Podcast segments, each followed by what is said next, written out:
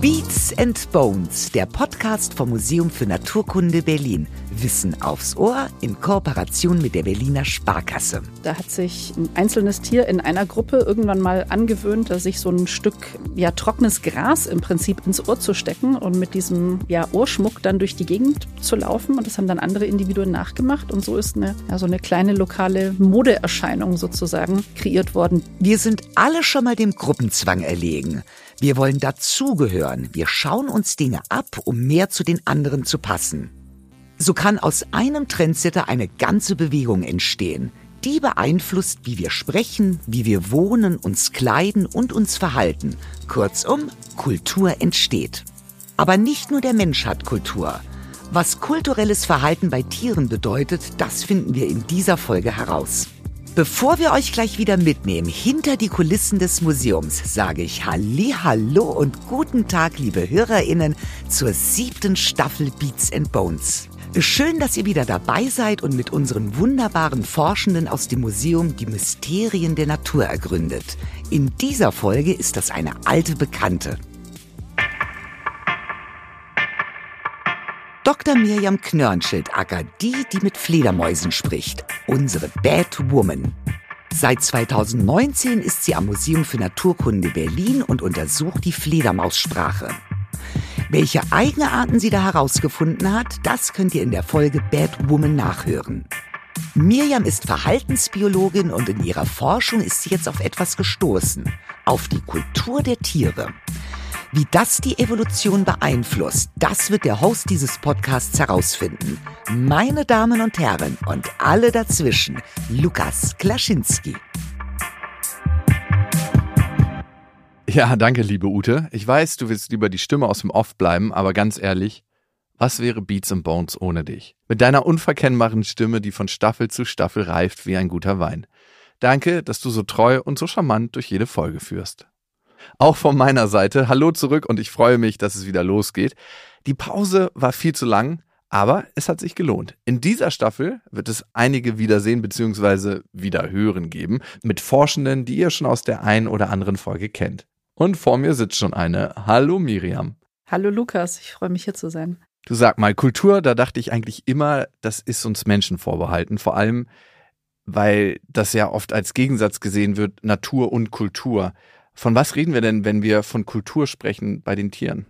Ja, das ist ganz gut, dass du das fragst und wir diese Definitionssache, diese leidige von Anfang an aus der Welt schaffen. Es kommt nämlich tatsächlich darauf an, wie man es definieren möchte, sozusagen. Und ich glaube, manche Streits, die da sehr erbittert ausgetragen werden, sind eigentlich so semantische Scharmützel, wo die Leute einfach nur ihre Definitionen nicht offengelegt haben.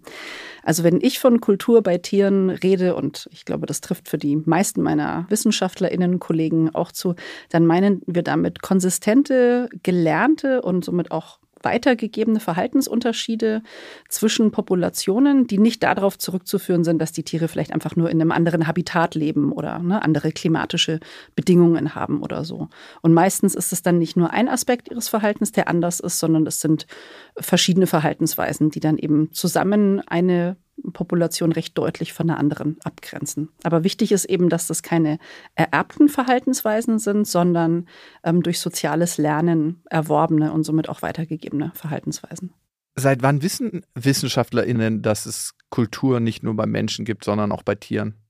Hm, das ist eine gute Frage. Ich weiß gar nicht, was die allererste Publikation dazu war. Also im großer Fokus äh, der Aufmerksamkeit ist sicherlich in den letzten Jahrzehnten dazugekommen. Ein sehr berühmtes Beispiel, das schon sehr alt ist, ist das berühmte Blaumeisenbeispiel aus England.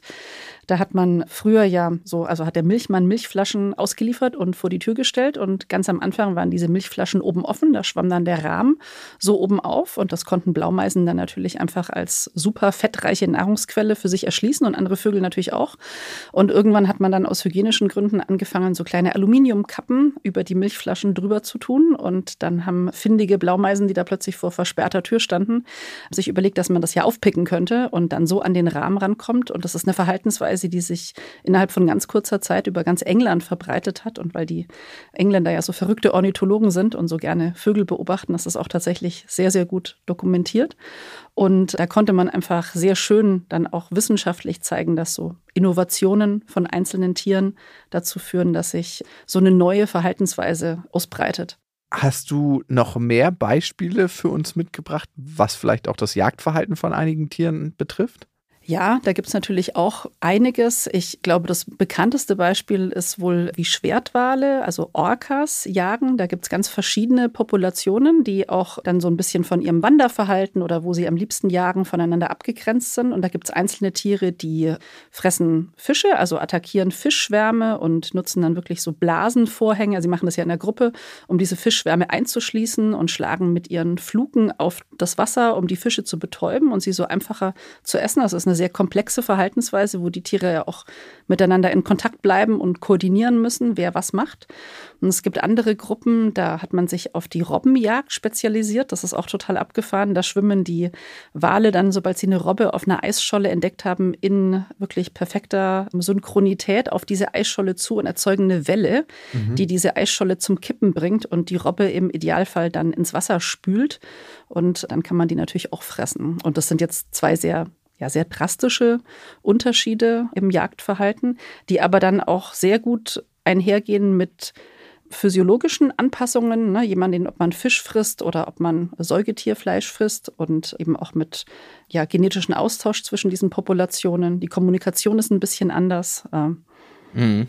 Das mit den Orcas habe ich sogar schon mal gesehen und es sieht sehr ulkig aus, nicht für die Robbe, aber wenn die dann an der Eisscholle auftauchen, einmal der Robin einen Blick zu werfen und dann wieder abtauchen. Man weiß, als nächstes kommt die Welle und kann sich darauf nicht mehr halten. Ne? Manchmal kommt ja eine Welle, dann zerbricht die Eisscholle mhm. und manchmal kommt eine Welle, dann wird sie einfach runtergespült, aber in jedem Fall soll sie ins Wasser und das macht sie in den meisten Fällen. Absolut. Und gibt es andere Orca-Gruppen, die äh, landen quasi an Land, also dieses Beaching, wo so ein Wal aus Versehen am Land an der Küste strandet, das können Orcas durchaus absichtlich herbeiführen, also immer so kontrolliert, dass sie danach auch wieder zurück können. Und auch so versucht man dann Seevögel oder am Strand liegende Robben zu erwischen. Ah, okay. Mhm. Und das sind alles Verhaltensweisen, die die kleinen Orcas natürlich erst lernen müssen. Die leben ja in engen Familienverbünden und bleiben auch in der Gruppe, in der sie geboren wurden. Das sind ja so Matrilinien und da wird dann dieses Verhalten weitergegeben. Mhm. Orcas gelten jetzt als sehr intelligent. Ist kulturelles Verhalten bei allen Tiergruppen zu finden, auch zum Beispiel bei Insekten? Auch da kommt es wieder ein bisschen drauf an, wie man Kultur definiert. Mir fällt jetzt kein Beispiel ein. Das heißt aber nicht, dass es keins gibt. Ne? Also das Feld entwickelt sich natürlich auch weiter. Und das heißt auch nicht, nur weil man keins gefunden hat, dass es prinzipiell keins gibt. Ne? Hm, das finde ich auch immer das Erstaunliche, wenn man als Wissenschaftlerin sagt, das gibt es nicht. Manchmal kann davon ausgegangen werden, dass wir entweder noch nicht die richtigen Messmethoden haben oder genau. noch nicht im richtigen Feld gemessen haben, wo es das zu entdecken gibt. Mhm. Also ein berühmtes Beispiel ist für mich immer aus der Psychologie dass man eine ganze Zeit lang dachte, dass Neugeborene kein Schmerzempfinden hatten. Ja, furchtbar, oder? Und bis in die 80er Jahre hinein äh, mhm. Operationen durchgeführt hat. An ohne denen, Betäubung. Ohne, ja. ohne Betäubung. Und dann denkt man so, ah, okay, da war die Wissenschaft auch noch nicht so weit. Absolut. Der Grund, warum ich jetzt bei den Insekten und der Kultur gezögert habe, ist, weil eine Voraussetzung für Kultur ja soziales Lernen ist. Also, dass mhm. Informationen wirklich durch Nachahmung von Artgenossen weitergegeben werden kann. Und da habe ich jetzt persönlich gerade kein Insektenbeispiel präsent, aber wie gesagt, heißt nicht, dass es keins gibt, nur dass ich keins weiß. Stimmt, Kultur muss weitergegeben werden. Legt man Schimpansen ein paar Nüsschen und Steine hin, dann wissen sie nicht automatisch, dass sie das eine mit dem anderen knacken können. Das müssen sie erst voneinander lernen. Und je nach Gruppe gibt es da Unterschiede. Andere Länder, andere Sitten, sagt man ja so schön. Forschende des Leipziger Max-Planck-Instituts haben an der westafrikanischen Elfenbeinküste drei benachbarte Schimpansengruppen beobachtet und die haben jeweils ihre eigene Art entwickelt, Nüsse zu knacken. Die einen mit Hämmern aus Stein, die anderen mit Hämmern aus Holz. Das Forschungsprogramm heißt passenderweise The Culture Chimpanzee. Und dabei haben die Leipziger Forschenden noch mehr entdeckt. Was ihr hier hört, das ist ein Schimpanse, der einen Stein gegen einen Baum wirft und dann munter kreischend wegrennt. Sie haben sich extra Bäume ausgesucht, die beim Aufprall tiefe, dumpfe Geräusche machen. Warum sie das tun, das Rätsel ist noch nicht gelöst. Ich würde ja sagen, die Anfänge des Techno. Die Forschenden vermuten ein Kommunikationsritual, weil tiefe Frequenzen über weitere Entfernungen hörbar sind. Apropos Kommunikation, das ist ja Mirjams Steckenpferd. Wie bist du denn als Evolutionsbiologin auf das Thema Kultur gekommen? Eigentlich durch einen Umweg. Also ich interessiere mich ja sehr für Tierkommunikation, vor allem bei Fledermäusen.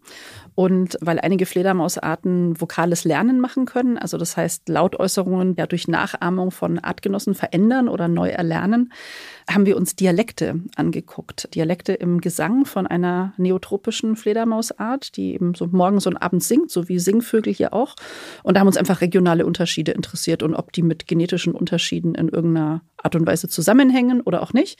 Und dann haben wir uns das angeguckt und eine sehr spannende Entdeckung gemacht. Und die hat dann dazu geführt, dass ich mich mehr für Kultur bei Tieren interessiert habe als vorher. Also weil Dialekte sind ja streng genommen auch schon ein Beispiel für Kultur bei Tieren. Ja. Vielleicht sogar das fast das am übergreifend untersuchteste Beispiel, weil man bei Singvögeln sehr viel weiß. Mhm. Und für die Fledermäuse war das äh, für mich in dem Fall eben neu und das haben wir uns dann genauer angeschaut.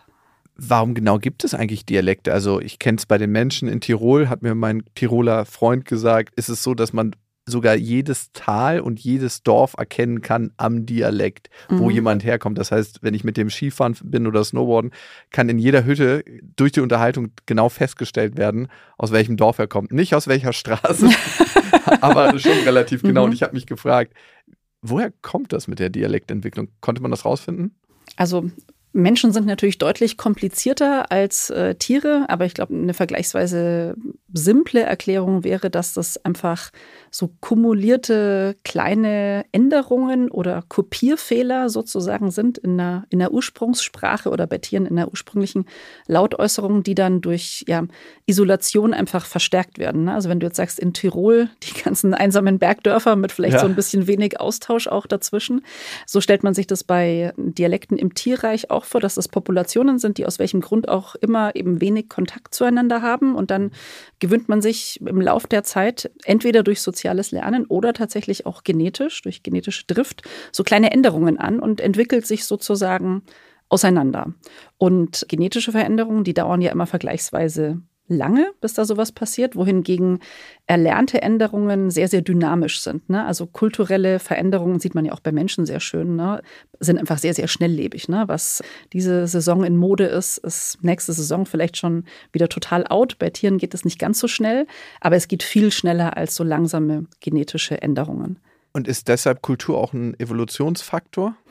Das könnte zumindest einer sein. Also es gibt ja verschiedene Selektionsdrücke, die so ja, Evolution beeinflussen oder auch Artentstehung beeinflussen können. Also natürliche Selektion, sexuelle Selektion, weiß man ja alles dank Darwin schon seit langem. Und Menschen haben dann ja noch die künstliche oder artifizielle Selektion eingeführt. Also durch Zucht kann man ja auch entweder neue Arten entstehen lassen oder Variabilität in einer Art ganz, ganz stark vergrößern, wenn man dran denkt, was wir aus dem Wolf gemacht haben, zum Beispiel durch Zucht, diese vielen verschiedenen Hunderassen. Und kulturelle Selektion könnte eben auch ein wichtiger Evolutionsfaktor sein. Das versuchen wir bei den Fledermäusen gerade zu untersuchen. Es ist nämlich so, dieser Gesangsdialekt, von dem ich gerade schon mal gesprochen habe, Gesang im Tierreich ist immer was sexuell selektiertes, also mhm. entweder was, was bei Männchen-Männchen-Interaktionen eine Rolle spielt oder eben bei der Partnerwahl. Und wir glauben, dass im Fall von unserer Fledermaus diese verschiedenen Gesangsdialekte tatsächlich Reproduktionsbarrieren darstellen. Also das Weibchen wenn Sie einen Gesang hören von einem Männchen, der nicht so klingt, als ob er aus der eigenen Dialektzone wäre, dass Sie das nicht so gut finden und sich dann dementsprechend mit diesem Männchen nicht verpaaren wollen. Mhm. Ich persönlich komme ja aus Oberfranken und nebendran ist die Oberpfalz. Und ich kann, aus, äh, ich kann aus eigener Erfahrung sagen, dass Dialekte durchaus Reproduktionsbarrieren darstellen. Also ein gutes Verhütungsmittel. Nicht müssen, aber können. Sehr gut. Ja. Wir haben auch zu Evolutionsfaktoren mal eine ganze Folge gemacht. Da hört gerne rein in die Folge mit Frieda Meier und Nadja Fröbisch. Ist kulturelles Verhalten immer zweckgerichtet? Kann man das so sagen? Nee, kulturelles Verhalten muss nicht immer zweckgerichtet sein, beziehungsweise auch da ist es wieder eine Definitionssache. Wir können keinen Zweck zuordnen. Das heißt natürlich nicht, dass da nicht vielleicht doch einer dahinter steckt. Ne? Vielleicht hat ein Tier, das so eine neue Innovationen ins Spiel gebracht hat, dass jetzt andere Individuen nachmachen, dann eine Statusverbesserung oder so. Ne? Aber erstmal ist so kein für uns ersichtlicher Zweck erkennbar. Das gibt es durchaus. Und da gibt es ein schönes Beispiel von Schimpansen.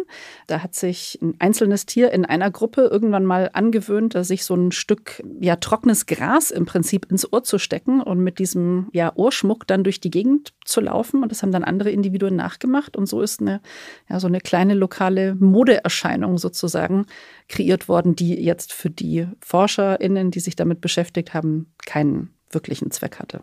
Mhm, ja, aber dann kann es ja so ähnlich gedeutet werden wie Mutation, die entsteht. Manches setzt sich dann durch, manches nicht.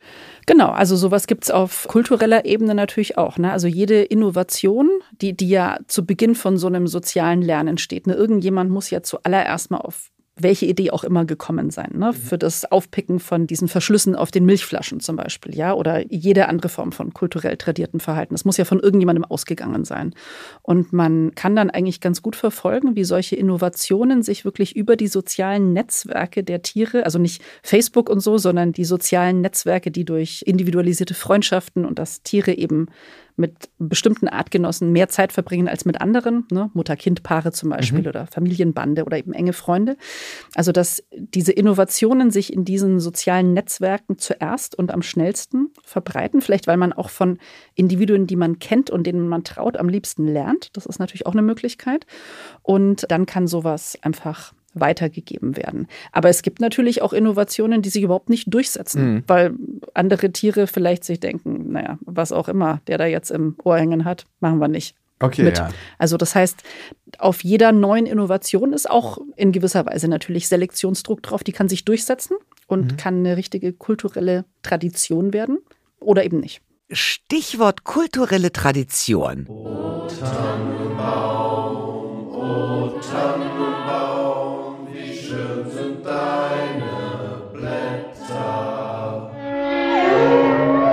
Was haben Weihnachtslieder und Wahlgesänge gemeinsam? Yes, genau. Beides sind kulturelle Gesänge, die von Generation zu Generation weitergegeben werden. Immer mit kleinen Änderungen und neuen Variationen. So entstehen immer wieder neue Hits. Bei den Buckelwahlen sind die Männchen die Songwriter. Sie produzieren ihre Songs aus einzelnen Parts, die in einer bestimmten Reihenfolge angeordnet werden und damit eine sogenannte Phrase bilden. So entsteht ein Lied und das wird gleich von mehreren Populationen übernommen. Auf gemeinsamen Wanderrouten oder an gemeinsamen Futterplätzen werden die neuen Gesänge aufgeschnappt und so passiert es, dass die Wahlpopulation in Neukaledonien dann zum Beispiel die Gesänge der australischen Population trillert. Wie werden denn kulturelle Sachen bei den Tieren weitergegeben? Immer nur durch Verhaltensbeobachtung oder auch manchmal über Laute? Wurde das auch beobachtet? Weil bei mir im Innenhof ist so ein Strauch und da treffen sich wirklich immer mit dem Sonnenaufgang alle Spatzen und Vögel dieser Stadt gefühlt und veranstalten so einen Lärm. Und ich frage mich immer, dich. wecken alle gefühlt. Also man muss immer zu der Zeit das Fenster zumachen, wenn man nicht aufwachen will. Mhm. Es ist auch irgendwie schön, weil man hat ja Natur irgendwie dann im Innenhof. Aber ich frage mich immer, was wird da besprochen? Ist das einfach nur so, dass alle laut geben und freuen sich? Oder, weil das muss ja irgendeinen Sinn haben. Mhm. Also was da jetzt die Vögel außer purer Bosheit in deinem Innenhof besprechen, weiß ich natürlich nicht. Aber also wenn ich vorhin von Verhaltensweisen gesprochen habe, dann meine ich auch immer Lautäußerungen. Also das muss nicht ein visuelles Verhalten sein, das kann mhm. auch ein akustisches Verhalten sein. Also ja, darüber wird natürlich auch gelernt. Also so wird ja Gesang zum Beispiel bei Singvögeln oder auch bei der Fledermausart, die ich untersuche, weitergegeben. Aber nicht alles, was Tiere austauschen, hat natürlich immer mit Lernverhalten zu tun. Ne? Die haben ja auch Emotionen, die sie einfach kundtun wollen. Ne? Gerade so große Vogelgruppen, wie die du jetzt beschreibst in deinem Umhof, die machen vielleicht auch was, was wir Vocal Grooming nennen, also mhm. so akustische Streicheleinheiten sozusagen, also um Gruppenzusammenhalt zu stärken. Also sowas, was Primaten zum Beispiel machen würden, indem sie sich gegenseitig das Fell pflegen. Das machen Vögel häufig, indem sie vokalisieren und dann in in der Gruppe eben einfach so Kontakt halten. Ergibt ja auch Sinn und das haben wir Menschen ja auch, ne? Sonst gäbe es keine Chöre, wo Menschen zusammen singen würden, mhm. wenn das nicht in irgendeiner Form bei uns verbindet, ne? Verbindet, ja, genau. genau. Spiegelneuronen. Wir fühlen dann uns als Gruppe, fühlen uns verbunden und sicher und geborgen. Werden die Sachen denn nur von der älteren zur jüngeren Generation weitergegeben oder lernen auch Gleichaltrige voneinander? Absolut. Also es gibt das eine wie das andere. Das Weitergeben von der älteren Generation zur jüngeren, das nennt man vertikales soziales Lernen. Und zwischen gleichaltrigen Artgenossen würde man das horizontales soziales Lernen nennen. Und ich kann mir durchaus vorstellen, dass es, wenn man genauer guckt, auch immer mehr äh, Situationen gibt, gerade bei den Tieren, wo Eltern und Jungtiere lange zusammenbleiben, dass Jungtiere vielleicht Innovationen bringen, die sich dann die älteren Tiere angucken. Ich glaube, bei Menschen kann man das gut zum Beispiel mit der Smartphone Smartphone-Nutzung vergleichen. Ich lerne da ständig von meinem Sohn. das ist ein vertikales Lernen in die andere Richtung. Mhm. Aber prinzipiell gibt es all diese verschiedenen Richtungen. Warum ahmen wir denn eigentlich nach? Also ist das so eine Art Gruppenzwang? Also ich glaube, wir Menschen machen das auf jeden Fall, weil es halt unglaublich viele Vorteile hat. Ne? Also man kann halt, wenn man mhm. klügeren Individuen nachahmt als oder erfahreneren Individuen und als Kind sind das ja so gefühlt alle Erwachsenen erstmal, dann spart man sich natürlich eine ganze Menge Trial and Error, der durchaus ja sehr kostspielig oder sogar lebensgefährlich sein kann. Also denken wir allein an unsere Ernährungsweise. Wir sind omnivor und wir haben natürlich ganz viele Freiheitsgrade in unserer Ernährung. Das bedeutet aber auch, wir müssen unglaublich aufpassen, dass wir nicht aus Versehen was Giftiges essen. Das gibt es mhm. ja nun auch. Und deswegen macht es total Sinn, dass nicht jedes Kind dieses riskante Spielchen immer wieder spielt und das dann überlebt oder nicht, sondern dass man sich da eben mit einer gewissen sozialen Konformität und einem sozialen Lernen an ja die Ernährungstraditionen, sage ich mal, seiner jeweiligen lokalen Gruppe zum Beispiel anpasst. Also deswegen glaube ich, ist es ein enormer Selektionsvorteil für uns, dass wir als Menschen so, so kooperativ sind und so bereitwillig voneinander lernen und damit ja auch den Wissensvorsprung, den die Generation vor uns im Vergleich zu der wiederum vor uns hatte, immer weiter ausbauen können. Ab wann wird dann ein Verhalten in einer Gruppe übernommen? Also, wie merken die Mitglieder in der Gruppe, das, was da drüben gemacht wird, das mache ich jetzt auch mal? Das kommt sicherlich auf die Art an. Also bei den Beispielen, die ich jetzt so im Kopf habe, die gut untersucht sind, ist es in der Regel schon was, was mit räumlicher Nähe zu tun hat. Also deswegen lernen Tierkinder häufig von ihren Müttern oder von ihren Eltern oder Verhalten breitet sich unter so Freundschaftspärchen irgendwie eher aus. Also das sind diese sozialen Netzwerke, von denen ich vorher gesprochen habe.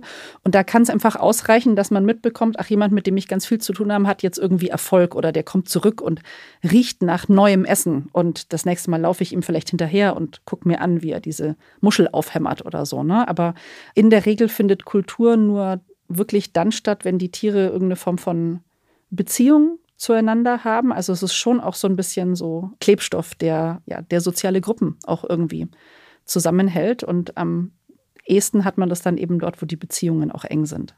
Und soziale Gruppen haben ja auch viele Vorteile, mehr Köpfe, mehr Ideen, mehr Lösungen. Und da frage ich mich, warum gibt es überhaupt Tiere, die nicht sozial leben? Ist das nicht eigentlich ein Nachteil? Ja, es gibt halt nichts umsonst in der Natur so. Mhm. Und Sozialleben hat natürlich auch Kosten. Also es hat all diese Vorteile, die du gerade beschrieben hast, auf jeden Fall. Aber du konkurrierst natürlich auch mit Mitgliedern deiner sozialen Gruppe. Also allen kooperativen Bemühungen zum Trotz konkurriert man zum Beispiel um Paarungspartner. Ja? Mhm. Und das kann durchaus äh, natürlich auch schwierig sein. Man konkurriert vielleicht um Nahrung in einem bestimmten Habitat. Ne? Und würde, wäre man einzeln, könnte man sich gleichförmiger über das Habitat verteilen. Und natürlich hat man auch ein größeres Problem, was Krankheitserreger angeht. Stimmt. Also da gibt es einfach Vor- und Nachteile und ich glaube, jedes Tier ist genauso schlau und auch genauso sozial, wie es eben sein muss, um in seiner ökologischen Nische am besten überleben zu können. Und deswegen haben wir all diese Spielarten von super intelligent, aber Einzelgänger und aus unserer Sicht nicht besonders intelligent, aber hochsozial und alles dazwischen eben auch. Mhm. Und manchmal wird ja auch Verhalten übernommen, was kritisch ist. Ne? Bei den Menschen sehen wir das ganz eindeutig. Mhm. Ähm, gibt es das auch im Tierreich? Also bei den Lemmingen gab es ja dieses Bild, dass alle zusammen über eine Klippe gerannt sind und dass sie sich zusammen in den Tod stürzen. Das gibt es nicht. Ne? Das gibt es nicht, nee. nee. Also es gibt schon so Massenmigrationsbewegungen, die dann mhm. schon spektakulär aussehen, aber die haben mehr mit, mit Überbevölkerung und mit dem Abwanderungsverhalten von den Tieren zu tun und nicht, dass die sich in den Tod stürzen wollen. Also ich glaube, die Menschheit ist tatsächlich schon die, die einzige Art, die man dazu überreden kann, sich selber in den Fuß zu schießen. So wirklich. Aber riskantes Verhalten kann natürlich, also ich glaube immer, wenn Wildtiere mit Menschen in Kontakt treten, ist es natürlich ein potenziell riskantes Verhalten. Also für die Menschen auf der einen Seite, aber natürlich vor allem für die Wildtiere, weil sich dann Menschen, wenn sie sich bedroht fühlen, wehren. Also diese Mensch-Wildtier-Konflikte, die gibt es ja überall auf der Welt. Und wenn man zum Beispiel jetzt gelernt hat, als, das ist jetzt ein Beispiel für ein recht alleinlebendes, aber hochintelligentes Tier, Leoparden. Ne? Also die höchste Leopardendichte findet man in indischen Großstädten, mhm. weil die gelernt haben, Hunde zu jagen und Schweine. Und das ist natürlich auf der einen Seite ein total feines Verhalten für den individuellen Leopard, weil das ist leichte Beute und man kommt da gut ran. Auf der anderen Seite ist es natürlich auch ein hochriskantes Verhalten, dass man sich durch soziales Lernen abgeguckt hat. Einfach deswegen, ne, weil dann Menschen sich natürlich versuchen, vor diesen Tieren zu schützen und es dann zu Konflikten kommt. Ja, das sieht man manchmal auch auf Überwachungskameras, dass sie sich dann die Hunde schnappen, die vor der Tür liegen und so. Mhm. Und die machen auch kurz einen Prozess, ne? Die Papp und weg sind sie. Ja, das ist wohl wahr. Gibt es auch artübergreifendes Lernen? Also wenn ich mir manche Hundebesitzer angucke und ihre Tiere, dann habe ich ab und zu das Gefühl, das ist eine Einheit. Lernt jeder von jedem. da weiß ich jetzt nicht. Da spielt ja die Domestizierung und dass Hunde uns so gut lesen können auch eine Rolle. Jetzt so im Tierreich gibt es natürlich, also man, wie soll ich das sagen, man lernt nicht, also man lernt natürlich gerne von Artgenossen und noch lieber von Individuen, die man auch kennt und die man einschätzen kann.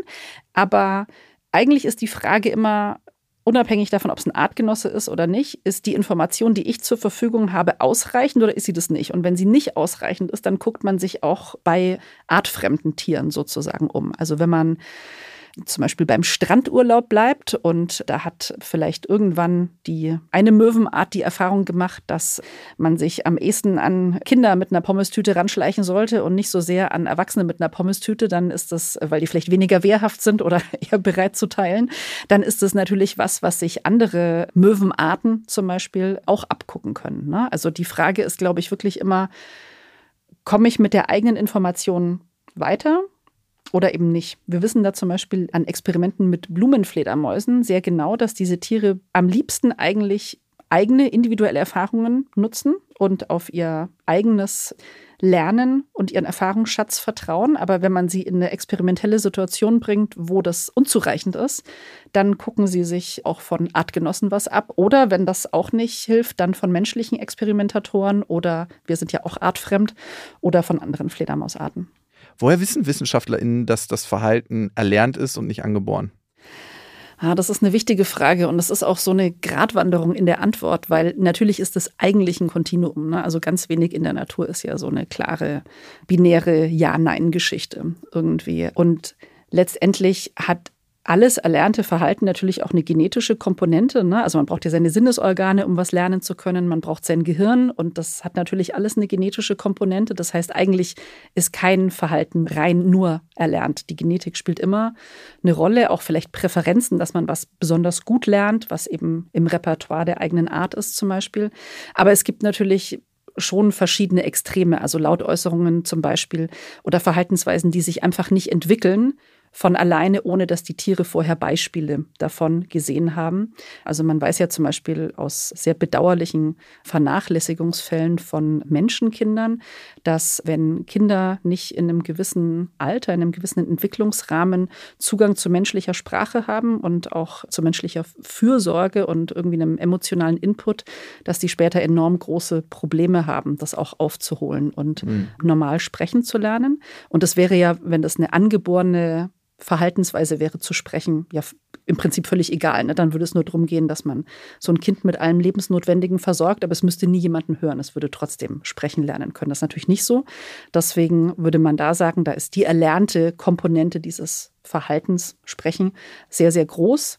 Und da gibt es andere Tiere, die kann man zum Beispiel in akustischer Isolation aufwachsen lassen und die sind dann danach bestimmt gestresst und unglücklich, weil natürlich fehlt ihnen was, aber sie würden zum Beispiel ein normales Lautrepertoire entwickeln. Also an solchen Isolationsstudien nennt man das, hat man das früher häufig gemacht. Die gelten auch immer noch so ein bisschen als der Goldstandard, wie man Erlerntes von genetisch voll kodiertem Verhalten irgendwie unterscheiden kann. Ich persönlich bin da nicht so glücklich damit, weil wenn ein Tier in Isolation das gewünschte Verhalten, also zum Beispiel die Lautäußerungen, nicht zeigt, dann ist man nicht wirklich schlauer, weil dann weiß man nämlich nicht, zeigt es die Lautäußerung nicht, weil es keinen Tutor hatte, niemanden, der ihm das vorgemacht hat, oder ist das Tier, weil es ja doch ein soziales Wesen ist, so depriviert, so unglücklich, so gestresst, dass es gar nicht vernünftig in Eigenregie sozusagen Dinge erwerben konnte. Also deswegen mhm. sind diese Studien die sind wichtig auf der einen Seite, aber sie sind auch jetzt nicht ganz unumstritten. Eine andere Möglichkeit ist natürlich, Tiere in freier Wildbahn äh, zu beobachten. Das ist das, was ich persönlich präferiere und auch tue. Und dann kann man sich angucken, um jetzt beim Beispiel Lautäußerungen zu bleiben, kann man sich angucken, okay, wenn jetzt also so ein Fledermaus-Jungtier zu singen lernt, kann man sich fragen, okay, klingt der Gesang denn eher wie das Männchen, das es jeden Tag hört, ne, an dem es vielleicht nachahmen könnte, oder klingt es wie das gesamte Populationsmittel oder vielleicht der mhm. genetische Vater, falls das ein anderer ist als der soziale Vater? So kann man das auch rauskriegen. Und ist ethisch ein bisschen es hat natürlich andere Probleme. Also es ist netter für die Tiere, ganz klar, aber trotzdem auch, man arbeitet mit Wildtieren. Ne? Man hat auch einen Impact, wenn man wilde Tiere untersucht. Mhm. Darf man jetzt natürlich auch nicht einfach so ignorieren. Und man hat natürlich ganz viele Faktoren, die man nicht kontrollieren kann. Ne? Wenn man ein Tier in Isolation aufwachsen lässt im Labor, dann kann man ja, 24 Stunden am Tag kontrollieren, was es hört oder nicht hört. Das kann ich natürlich mit Tieren in freier Wildbahn nicht. Das heißt, da habe ich häufig eher dann so korrelative Zusammenhänge, mhm. aber dann hat man eben so eine lange Kette an Indizienbeweisen und die ergeben dann entweder irgendwann ein schlüssiges Bild und dann entscheidet man sich für die eine Interpretation oder eben die andere. Kultur ist also nicht nur ein Evolutionsfaktor des Menschen. Damit wird mal wieder an unserer Hybris gerüttelt. Wie sich aber kulturelle Errungenschaften wie zum Beispiel Sprache oder Werkzeuge weiterentwickeln, da gibt es noch große Unterschiede zwischen Mensch und Tier. Klar, auch Schimpansen haben ihre Techniken nach und nach verfeinert, um zum Beispiel Termiten zu fressen. Erst war es ein Stöckchen, dann eines mit einem pinseligen Ende, an dem die Termiten besser hängen bleiben.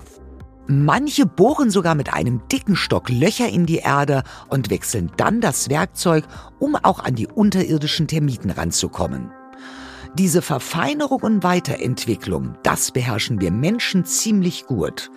Denn wir geben unser kulturelles Wissen aktiv weiter. Wir unterrichten einander.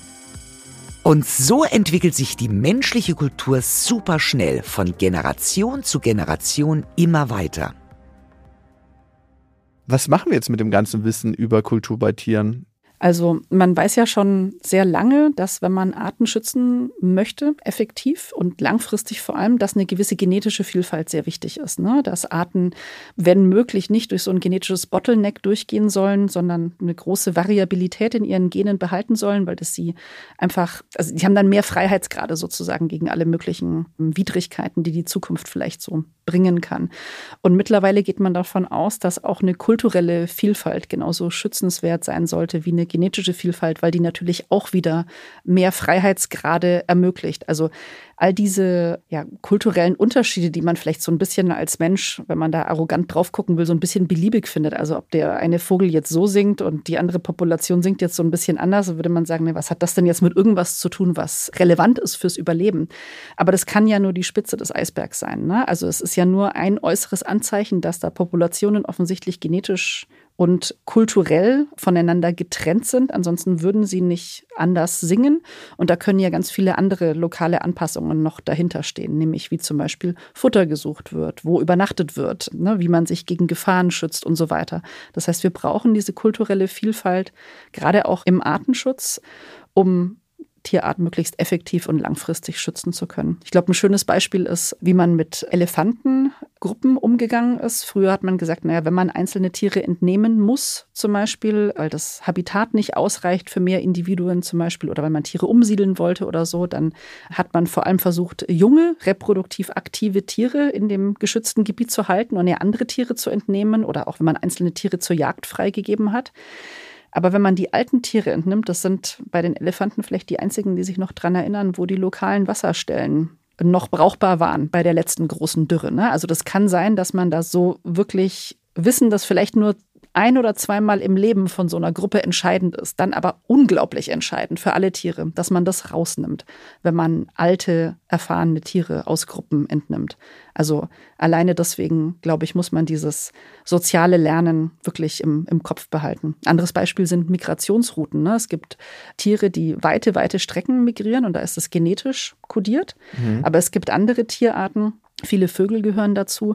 Die müssen tatsächlich erfahrenen Altvögeln hinterherfliegen, einmal, um diese Migrationsroute zu kennen. Und mhm. wenn man solche Populationen dann durch Nachzuchten in Gefangenschaft sozusagen wieder verstärken will, dann müssen da Forscher mit Leichtflugzeugen den Vögeln voraus über die Alpen fliegen und die da einmal hinbringen, äh, wow. äh, damit das funktioniert. Und das ist natürlich ein, ein unglaublicher Aufwand, den man im besten Fall ja gar nicht betreiben möchte. Ne? Also im besten Fall möchte man ja erfahrene Tiere in diesen Populationen belassen, die das dann entsprechend weitergeben können. Wenn man jetzt nicht gerade ein Leichtflugzeug zur Hand hat, wie macht man denn das? Wie erhält man kulturelle Vielfalt? Also ich glaube, zuerst muss man sie kartieren. Ne? Also mhm. zuerst mhm. muss man wissen, was man hat. Wenn man da wieder zu diesem Beispiel mit den Orcas, den Schwertwalen zurückgeht, da könnte man meinen, ja, die Art ist global verbreitet. Ne? Die werden sich schon irgendwie alle durchmischen. Das ist sicherlich eine große Population und dann geht es denen doch irgendwie fein. So, mhm. ne, gibt ja genug. Wenn man sich das genauer anguckt und das auf diese verschiedenen kulturellen Gruppen runterbricht, dann stellt man fest, nee, das ist sehr zersplittert. Es gibt definitiv nicht genug. Es gibt einige Populationen, die sind groß und haben tatsächlich auch ein großes Verbreitungsgebiet, viele Individuen. Es gibt andere, die sind sehr ein sehr lokales Phänomen, kleine Gruppen, wenige Individuen. Und dann sollte man natürlich versuchen, also im Idealfall möchte man alle Schwertwale schützen, keine Frage. Aber falls es darum geht, Entscheidungen zu treffen, wäre es natürlich gut, Ressourcen so zu allokieren, dass man nur bestimmte Gruppen schützen kann. Dann wäre es wichtig zu wissen, okay, wo sind denn verschiedene kulturelle Gruppierungen und wie kann ich den Schutz so streuen, dass ich möglichst alle irgendwie abdecke. Also als Fazit kann man sagen, Tiere haben Kultur, etwas, wovon wir dachten oder viele Menschen dachten, dass sie das nicht haben. Was haben Tiere noch, was eigentlich dem Menschen lange als vorbehalten galt? Ein umfangreiches Gefühlsleben? Ist das komplex, das Gefühlsleben von Tieren? Absolut, ja. Ja, ja Total. Also ich glaube, die Liste diesbezüglich an menschlichen, ich nenne es mal scherzhaft, Kränkungen, also Dingen, von denen wir gedacht haben, das haben nur wir und Tiere definitiv nicht, die wird ja seit Jahren immer länger. Ne? Das fing irgendwie an mit Werkzeuggebrauch und komplexe Kommunikation, Kultur sind alles Sachen, wo man jetzt einen Haken hintermachen kann und Gefühlsleben definitiv auch. Also wir haben immer noch Schwierigkeiten, Sachen präzise zu messen und man streitet sich auch nach wie vor relativ erbittert darüber, wie man manche Sachen benennen soll, ne? ob das zu vermenschlicht ist, wenn man da ähnliche Begriffe verwendet mhm. wie bei uns oder auch nicht. Kommt sicherlich auch auf die Tierart an. Aber ich glaube, die allermeisten Forscher weltweit würden mittlerweile zustimmen und sagen, ja, selbstverständlich haben Tiere ein komplexes Gefühlsleben. Es ist total spannend, weil es für viele Menschen ja für sich selber noch nicht mehr zugänglich ist das eigene Gefühlsleben. Mhm.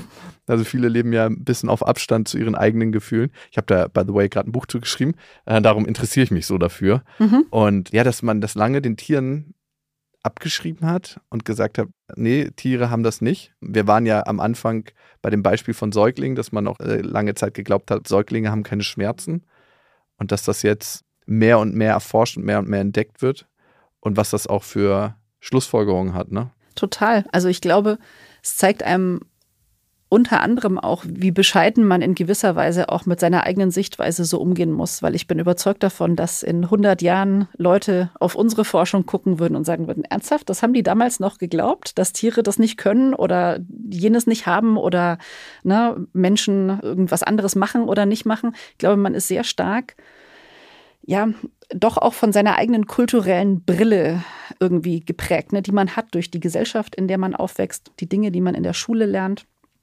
alles Mögliche. Ich meine, wenn man zum Beispiel zu Darwin zurückgeht, ne?